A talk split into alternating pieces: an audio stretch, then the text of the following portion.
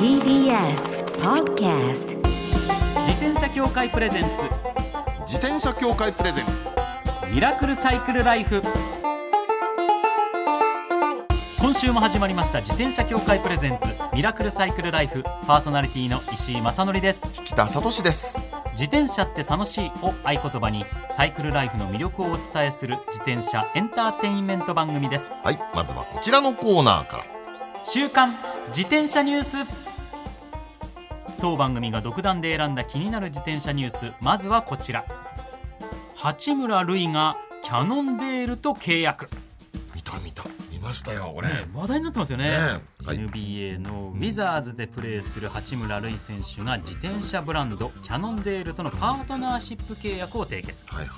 えー地元富山県で過ごした小中学校時代、そしてアメリカゴンザガ大学時代によく自転車に乗っていたという話をされてますね。もともと自転車はフレンドリーだったんですね。お好きだったみたいですね、うん。でね私ねアメリカのブランドじゃないですか。はい。アメリカのブランドの中でキャノンデールって八村選手に一番合ってるっていう気がするんですよ、これはいかに？うん、だってあのほら他のブランドで言うとねはい。例えばトレックとか、えーシュウィンとかまあいろいろあるんですけど例えばトレック一番有名なところでは、はい。トレックはねアメリカンブランドだけどどちらかというとねテイストがヨーロピアンなんですよ。なんかそんな感じしますね確かに。洗練されたロードバイクっていう感じでね、でそっちずーっと走るちょっと細いバイクっていう感じなんだけど、キャノンデールはねアメリカンながっちりしてて。なんかそんなイメージありますね。そうそうそうだってその自転車の名前がね例えばバッドボーイなんてのがあるわけですよ。あバッドボーイね。バッドボーイ。そう。だでもそういった、ザ・アメリカな感じがするメーカーさんのイメージであるキャノンデールさんが、うこの日本人としてはねそね。そうん。の八村さんと契約してくれたっていうことの喜びもあるじゃないですか。なんかすごく楽しいそれ。なんかその、うなんかちょっとこっちも鼻が高いぞそうみたいな感じのそうそうそうそう印象を受けるというかそうそうそう。やっぱそれすっごい嬉しいですよね。ねで最近ねポスターなんかでよく見るんですよ。あの八村選手が。あのキャノンデールこうやって、はい。あの映ってるでっかいポスターみたいなやつ。ありますよね。あれあるあります。でっかいビルボードになって貼ってあったりして。あそこの一角だけなんかアメリカじゃないニューヨークじゃないかと 思っちゃうようなね。そう。いやでもこれ確実に日本でキャノンデール売り上げ伸びるでしょうね。なんか伸びるよういやな気がしますよ。絶対やだと欲しくなりますもんね。そう。いやーこれね頑張っていただきたい、うん。さらにね、選手としても活躍していただいて、うん。自転そもうバスケットで頑張っていただくことが、い。自転車の普及につながるってことですか？ら、そうい嬉しい話ですからますます頑張っていただきたいと思います、思いさあ続いてはこちらです。つくば市が弱虫ペダルチームと協定。ほはい、えー茨城県つくば市はですね、うんうん弱虫ペダルの作者渡辺航さんが立ち上げて監督を務めている自転車競技チーム、弱虫ペダルサイクリングチームと連携協定を結んだんですって。うすごいねこれな。これすごいね。こんなチームがあったんだ。わあるんですって。お。でしかもそれここれ連携協定を結ぶってどういうことっていう感じするじゃないですか、これはですね、市民向けのライドイベントや、はい。小中学生を対象とした安全運転教室のに選手が参加することなどを検討しているそこうなんか協力し合うってことですよね。そして廃校になった中学校に整備する自転車拠点の運営にも加わるそうです。てかつくば市こういうこといっぱいやってますよね。や。ってますつくば市っていうのはね茨城県がねうん全体としてやってるっていう感じ、だってつくばの周りってあのほら、えー土浦があるでしょ、はい。それから石岡があるでしょ、えーそれからね砦。あー。の辺りもねみんなねもう寄ってたかって自転車進行やってるんですよ。すごいですよね。すごいこれ期待したくないですか？廃校になった中学校に整備する自転車の拠点となる場所を作ると、うん。はい。その運営に加わるってことは、なんかそこには弱虫ペダルのこうイラストとかいっぱい描かれたようなのがあるのかとかできるのかとか、期待期待しちゃいますよね。しかもその小中学生を対象とした安全運転教室に選手が参加するとかっていうのも地元のサイクリストにこれからなっていく皆さんに向けた活動もしていくってことなんで,、ね。で渡辺さん自身も子どもたちが自転車を楽しめる街づくりができればいいと思うっていう意気込みを語ってるんですね。なんか本当にいいですよね。ね。その外からサイクリストを呼ぶっていう観光的な部分だけじゃなく、うん。うん。地元の人たちに密着した取り組みにうん。協力していきたいとおっしゃってるっていう。ね。これたまらんですよ。うんこれ絶対行きたいっすよねこの中学校廃校にな中学校とか。面白いといや楽しみにしたいと思います。これなんかはい。後ほど新しいねまた詳細見えてきたらまたこのコーナーでお知らせしたいと思いますのでよろしくお願いいたします。以上週刊自転車ニュースでした。この後はゲストコーナー歌手で俳優 TOBE コンティニュードの岡田幸輝さんをお迎えします。自転車協会プレゼンツミラクルサイクルライフ。この番組は自転車協会の提供でお送りします転車協会からのお知らせです。スポーツ用自転車の場合きめ細かいメンテナンスも必要ですね。だからしっかりとした技量や知識を持ったスタッフのいるお店でお買い求めいただくことがとても大切なんです。そこで誕生したのが SBAA プラスです。この SBAA プラスとは一定の実務経験と十分な技量を持ち自転車協会主催の試験に合格した販売者の方にだけ認定されます。今回制度が一部改正になり認定者にスポーツ用自転車安全整備基準に基づいた整備を受けてもらうと SBAA プラスマークを貼ってもらうことができます。だから SBAA プラスマークはしっかりとしたメンテナンスを行った安全安心の証と言えます。SBAA プラス認定者のいるお店でメンテナンスを受けて快適なサイクルライフをお楽しみください。SBAA プラスについての詳しい情報は自転車協会 SBAA ホームページ SBAA-bicycle.com まで。さあゲストコーナーです。TOBE コンティニュードの岡田幸輝さんです。よろしくお願いいたします。よろしくお願いします。お久しぶりです。お久しぶりでございます。久しぶりですよ。2年前だそうでねえ。もう2年経つんですね。あっという間ですよ。アクリルの板ができちゃいあのました。時はこんなものなかったですけどね。そうですよ。あの時はまだコロナ前ですからね、いやえ今こういう状況になっておりますよ、えさあそんな状況が変わって今どんなサイクルライフなのかお伺いしていきますけれども、改めて私の方からプロフィールをご紹介させていただきます岡田幸輝さんは1965年10月26日生まれ群馬県のご出身です、はい。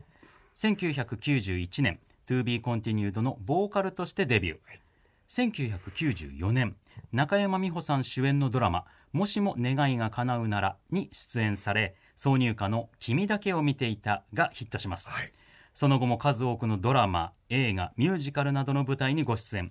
もちろん音楽活動も精力的に行われています。そして私たちと同じサイクリストでもあります。はい。ありがとうございます。そうなんですよ。岡田さんは今回ね唯一なんですよね、何が？今までで。番組長くやってきてますけどもうあれ8年？はい8年。やってますよね。話したんですけど、長いですよね。長いそうなんです。長く長寿番組なんです。ほぼほぼ10年にね。ありがたいお話で。はい。やらせていただいてる中で、唯一3週ぶち抜きでっていう、あ、そうだ。そう前回そうでした。そうでしたね。大体どの方もゲスト2週お呼びするんですけどそうでした。もう話が盛り上がりすぎて、ちょっともう一週いいですかっつってもう一週出ていただいたっていう唯一のゲストなんですよ。今までいないんであ、すよ。そうなんですよ。あの後もいないです。そうですか。確かに。何かまたなんか日今日、今回なんか何か考えない。はい。本当ご無理なさらずあの時はなんですけど。ねなんかねあのハワイのセンチュリーライドの話はいをしていただいたみたいな覚えがあってね。そうです、そうです。160キロ。そうです。そうもう大変な思いして感謝したっていう 話をさせていただきましたね。あれその後のライブが大変だったみたいな話だったっけ？そうそうこれそんな、そんなな長いのね、ん。初めても乗ったもんで、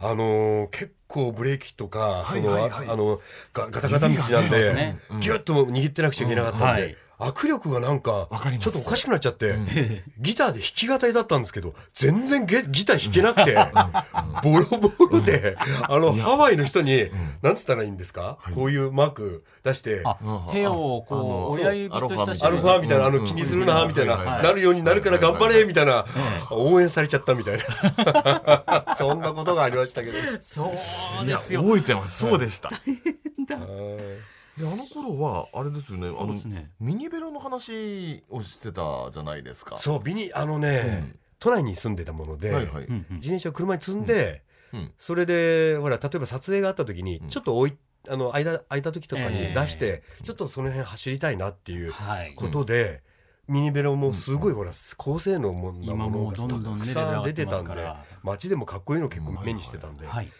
うーんってうなってたんですよね。そうでしたね。だって石井さんね専門だから。そうですね、ミニベロ派ですから。あれもある。あこれもある。こいいですよ、みたいなね。こういうのもいいですよ。って話したんですけど。そうですよね。あれからどうなりました？あれからですね住んでるところがちょっと海の方に行っちゃいまして湘南の方に行ってしまいました、あ引っ越したんですかそうなんですね。引っ越し。たんです。よそしたら急にですね、はなんかミニベロが目に入らなくなってきて。でい。いやーでもこれはしょうがない。今乗ってるピナレルとあのーあれでジャイアントで全然そのままとにかく海がそんなに遠くないんですよすぐ。あなんでそうなんですね乗ってすぐ海沿い走るっていうかはあ今日いい。ぞバッて走るっていう感じにな変わってい。そうか、ライフスタイルが変わってしまうと、た。ミニベロがちょっとトゥーマッチな感じになってきちゃった。ただ最近ほらあのキャンプとかが早いじゃないですか。ああ、ありますね。はい。ソロキャンプみたいなやつ。はいはい。キャンプも僕やってみたいなと思ってるんですけど、キャンプあのやりながら自転車も積んでって、ん。なんかちょこちょこちょこっと走るっていうか、そういう乗り乗り方もしたいので、そね。そう考えるとやっぱりうんって思いつつも。なるほど。はい。そうかそうかそうかそうか。そうなんですね。だから正直もちろんそのお引っ越しされたっていうのもありますけど、冒頭のお話のようにそのコロナ禍になってね皆さんのライフスタイル変わったから、確かにそこに変化は絶対的に生まれますよね。キャンプもこれまで興味なかったのにキャンプ興味出てきたって人も多いみたいですね今。そうそう三密じゃないからっていう。そうですよね、自転車ってすごく生活に密着してるじゃないですか、えその辺やっぱりだから変化あった人結構いるんじゃないかなとも思いますえね。でも逆に言えばえっと、2年前に聞いた時もピナレロのロードと、あとジャイアントのエスケープっていうのがエスケープそうですエスケープでした。それは変わらずなんです変わらずですね、ああじゃあ全然、はい。生活にマッチしてたし、はい。新しいお住まいにももうバッチリ 2, 二台とも、そうですね。なんかとりあえずまあいいかなって感じでうん。楽しく乗らせていただいてる感じですね。海沿いってまたその辺りの自転車で気持ちよさそうですずもんね。ーっと行けそうですもんね。これあのーサーフボード持った親父ばっかりじゃないんですよ。サーフボード持った親父ね黒光りしてるような親父が 朝からすごいんですけど。ちょっと待ってください。やっぱそういうのは多いんですか？すっげえ多いんですよ。え まあもう。かっこいいんですよ。えーもうかっこいいですよね。でもやっねやっぱねあっちの方の人はもう生活に海密着し、あの運動が密着してるっていうのかな、はい。あの自転車乗ってる人たちも、うん。もう結構高齢な人ももう本当に黒光りした太もも腕顔。でビュンビュン飛ばすんですよ。またあっちの方、海沿いの人たちって、うん。風に対しても慣れてらっしゃる。から強いんですよね。ななんかタフネスな感じですよね。タフネスタフネス。全然タフネス。あの富士に向かって走れじゃないですけど自転車あの車乗ってるじゃないですか、うんはい追い越すんじゃね？えこいつっていうぐらいすごい勢いで黒光りの親父軍団がね。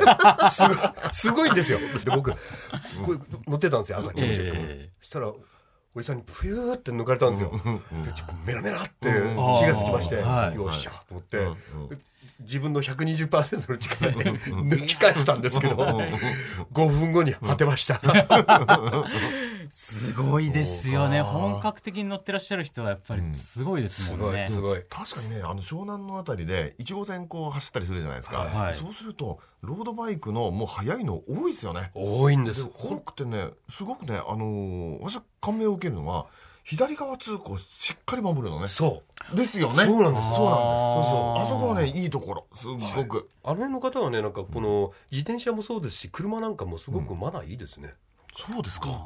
それはすごく感じますねそうか。一時期ねあのほらえっとね茅ヶ崎に宮田工業ってのあるんですよ、はい。でっかい自転車会社があったんですよね、はい。で工場があって。でその宮田さんがね主導してねあの茅ヶ崎の自転車マナーを向上させようっつって左側通行だみたいなこと言ってたことあったの。でそれでねその時にねママチャリからロードバイクからマナーが良くなったなっていうのはあったんですよだからあよかったなと思ってたんだけど。そうそう。いうそれ結構きそういうのがあるんですね下地としてね。おそらく名残なんですよおそらく。わかるわね茅ヶ崎。そうですか。かさあそんな中、この2021年にリリースされたですね、はいそうです、はい。6月の23日にはい。リリースとなりました。され曲お送りしたいと思います。じゃあ曲紹介の方お願いします。はいじゃあ聞いてください。To be continued で君だけを見ていた2021バージョンお聞きいただいているのは To be continued さんで君だけを見ていた2021バージョンです。はい、ありがとうございます。いやもう懐かしいですね一番カラオケした頃。めっちゃ歌ってましたよ。1994年。90はい CD も売れた頃です最初の頃。CD 売れてましたよねあの頃み売れてんなもうああというねそれを今2021年になって、これなんか若い人は新鮮に聞いてくださってるし、僕ら世代は懐かしいしで最高っすね。えー、あのだからその今30代の後半から40代のにかけての方リアルタイムで聞かれてた方々は本当に喜んでくださってますね、あの本当にそういった方々にあのプライベートあまた仕事も関係なく現場とか関係なくよく声をかけていただくことが多かったんですよね。で今でも聞いてますとか、またやんないんですか？なんて声もずっといただいてて。でまあ、あのーこういった形でセルフカバー出させていただきましたけれども、まあ喜んでいただけてほっとしてるのと同時に若い人も、あの YouTube 見たはい。り見てくださいはいはいはいはい。してあのこんな素敵な曲だったんですねとか、いろいろこう感想をくださってて、なんかえまあ適当に売れたもんは適当にやっぱり世代を超えて、あの聞いてもらえるのかなっていう、ああ、いやいや適当、適当。ってあれはですけど。そんな気もして、うん。うん。まあ、これをセルフカバーでね、あの最初のセルフカバー第一弾でやってよかったかなと思ってますけど、30周年なんですね、デビュー。そうなんですよ、デビュー30周年でただ指導としては21年ぶりなんですよね、こうしっかり21年ぶり、結構間空いたんです3ね。人それぞれ仕事ずっと違うことやってて、はい。去年いろんな流れがあって、まああのやれるタイミングがあったらやりたいねっていうあ話ではあったんですけども、本当になんか後押しされてるようなことがいろいろあったもんでその最初冒頭であのお伝えしていただいたその「もしも願いが叶うなら」はいドラマがあるじゃないですか。はい。このドラマの,、あのひえー、とそう劇中歌で「To Be Continued」はひ初めてヒット曲が出たわけですけど、はい。この曲がなかったらもう次の曲でクビだったんですよ。で本当にあ。のーうんあのー本当にこのドラマで救ってもらったようなところがあって、だから恩人のドラマでもあって、でそのドラマの4兄弟が、えー今年の頭に、えっと浜田さんのやってる「ゴブゴブ」っていう番組で、はい。それも27年ぶりにあの再共演したんですよ。へでえ。そんな大きな流れがあってでやんないのって話で、ああやっぱりこれをで来年今年ね30周年だし周年だし。これやれってことなんじゃないかなってことであの動か動いてみたってとこなんですよね。なるほどね。いやー6月23日に配信スタートしております。皆様ぜひチェックしてみてください。ということで来週もお話の続きを伺います、はい。To be continued の岡田幸喜さんでした。来週もよろしくお願いします。よろしくお願いします。どうもありがとうございました。最後のコーナーはサイクル第一点今回は S3AA プラス認定者の方に電話でご登場していただき実用的な自転車のお話を伺います。はい。えーいつもはリスナーの方からの質問にお答えいただいてるんですけれども、今回は特別編です、ん。えー兵庫県宝塚市にありますサイクルパラダイスムーンテイルの佐藤貴弘さんにお話を伺います。もしもーし。よろしくお願いしどうます。も毎度よろしくお願いします。はい。はい。もう今電話の様子からもちょっといつもと違うなって感じがするんですけど、あはいはい。今どちらにいらっしゃいますか？はい、そうですね。えっ、と、実はですね、ソロサイクリングで、はい。九州は鹿児島市の城山公園に来てます。あらーえーそうですか。今回はですね、えー火山前線完全走破という題しまして、はい。で大分のフェリーを出発しまして、は別府、湯布院、九十連山、そして阿蘇山ですね。で、阿蘇山から、えー高千穂峡、えー人吉を経由しての霧島連山。で、今日、霧島連山を出てきて、今、鹿児島市内に入ってます。あじゃあ今日はずっと下りだったわけですねそうです。で、明ど日、桜島を経由して、志布志のフェリー乗り場がゴールになりますね。はいというわけ500キロぐらいはい走る感じです。ただの500キロじゃないです。ものすごくハードなコースですよね。ただ、その、山だらけでしょ。標高差がね、うん。アップダウンが、えー限りなく結構きついですね。だと思いますよ。聞いただけでも。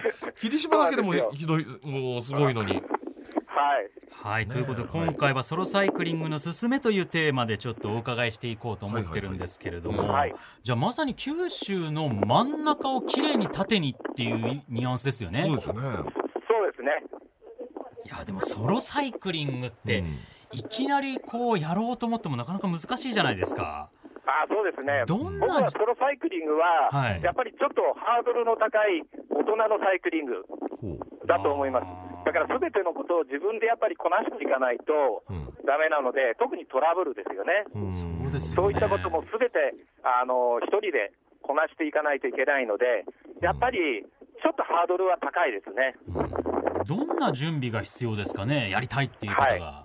準備はですね、はいはいまあ、あの、装備の方は、えー毎回思うんですけれども、やっぱり軽量化なんですよ。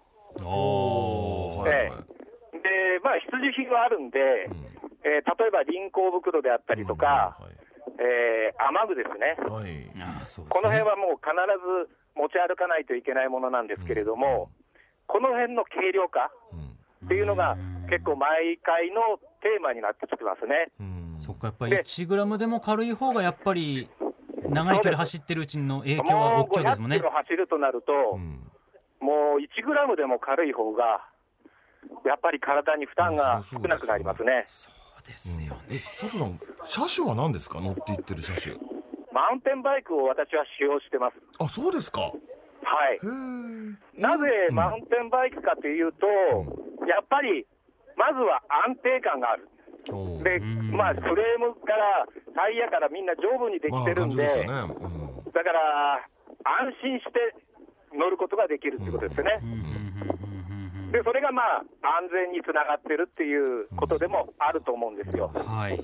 え荷物はどこに積むんですか？マウンテンバイクの。荷物はね、私はね、バックパッキングスタイルですね。わお。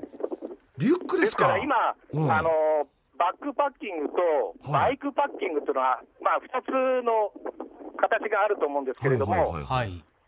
私はどちらかというと、背負うタイプですね。疲れませんか？うん。えっと機材側がうん非常にコントローラブルになるんですよ、操作しやすい。うんですから、あのマウンテンバイクでダウンヒルを楽しむっていうことが非常に楽しくなってくるんですよね。なるほど。でも確かに自分で荷物を全部背負うとなると、その荷物が少しでも軽い方が。なりますよねそれはそうですよ。これ今回ちなみにお泊まりは、あそうそうそう。あのキャンプとかではなくそれは泊まりは宿に泊まるようにしてるってことですか？キャンプではないです。あーそう。もう宿です。宿。うん。宿宿泊です。キャンプ道具とかも背負ってとなったら相当な量になっちゃいますよね。また、えー条件が違いますね。そうですよね。でなるほど大体7キロぐらいかな、ぼ私が持ってるバッグの総重量っていうのが。7キロ。でもまあ。うんまあまあまあ、ででもね、それでヒルクライムをするとなると、まあ確かにね。相当なんでなんそうで、ですよいやでもまあ重いっちゃ重いですけどもね。でもその500キロの工程の荷物としてはね、軽く収めたなっていう気がしますけどね。そうですね。そうですうん。ね。え。ーじゃあ最後にソロサイクリングをより楽しくする佐藤さん流のコツって教えてもらっていいですか？そうですね、僕はどちらかというと、やっぱり車の少ないところを走る、要するに裏道ですね、裏道散策っていうのを実践してるんですけれども、ただやっぱり裏道っていうのは、ちょっと状況がわからない。っっていうのがあるので、はい。十分に時間を取るっていうことが大切ですね。ああそれはありますね。やっぱりしっかりゆとり時持って、ですから、十分にその上りでも時間を取って、大体サイクリングは昼で終わる。あそれすっごく正しいと思います。いやー大事だ。昼で終わるっていうのをうん。前提として計画する。そうですね。だから、まあ、長い距離は、どんどんどんどん早い時間帯に走り始める。だから、早い時は、深夜の2時とか3時に出発するっていうこともよくあります。ほそうですか。なるほど。いやーこれは皆さん参考になったと思います夏休みの時にねねそうそうそうそう。やってみたいななんて思ってる方はぜひとも参考にしていただきたいと思います。はい。ねでもまだまだゴールまでありますからね。ね渋々までですから。はい、頑張ってください佐藤さん。ソロサイクリングはい楽しんでください,、以上サイクル第一点でした。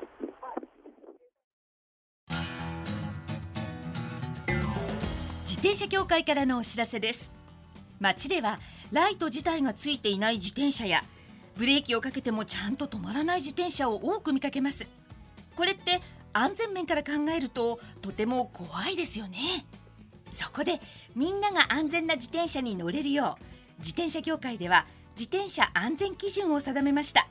そしてその基準に適合した自転車にだけ貼られるのが BAA マークなんです。自転車活用推進法のベースになっている交通政策基本計画では BAA マーク自転車の普及を推進することも謳われています。つまり BAA マークは国も認めた自転車の安全安心の目印ということですね。自転車をお買い求めの際は BAA マークが貼ってあるかぜひチェックしてみてください。BAA マーク自転車で交通ルールを守って安全安心なサイクルライフを。BAA マークについての詳しい情報は自転車協会 BAA のウェブサイトまで。ミラクルサイクルライフそろそろお別れのお時間です、お変わりないです よお変わりない。ですね全然そうなんですよ。僕らが昔して2年前もその話したと思うんですよ、ちょっと黒光りおじさんに全然負けてないですよね。負けてない。怖い。いやでも本当に素晴らしいなって。なんか、ああいう年の取り方したいっていう方ですよね。ちょっともっともっと深く、うん。サイクルライフのね、お話をお伺いしていきたいと思いますので、来週もお願いいたします、来それではまた来週お会いしましょう。お相手は石井正則と北里志でした。自転車協会プレゼンツミラクルサイクルライフ。この番組は自転車協会の提供でお送りしました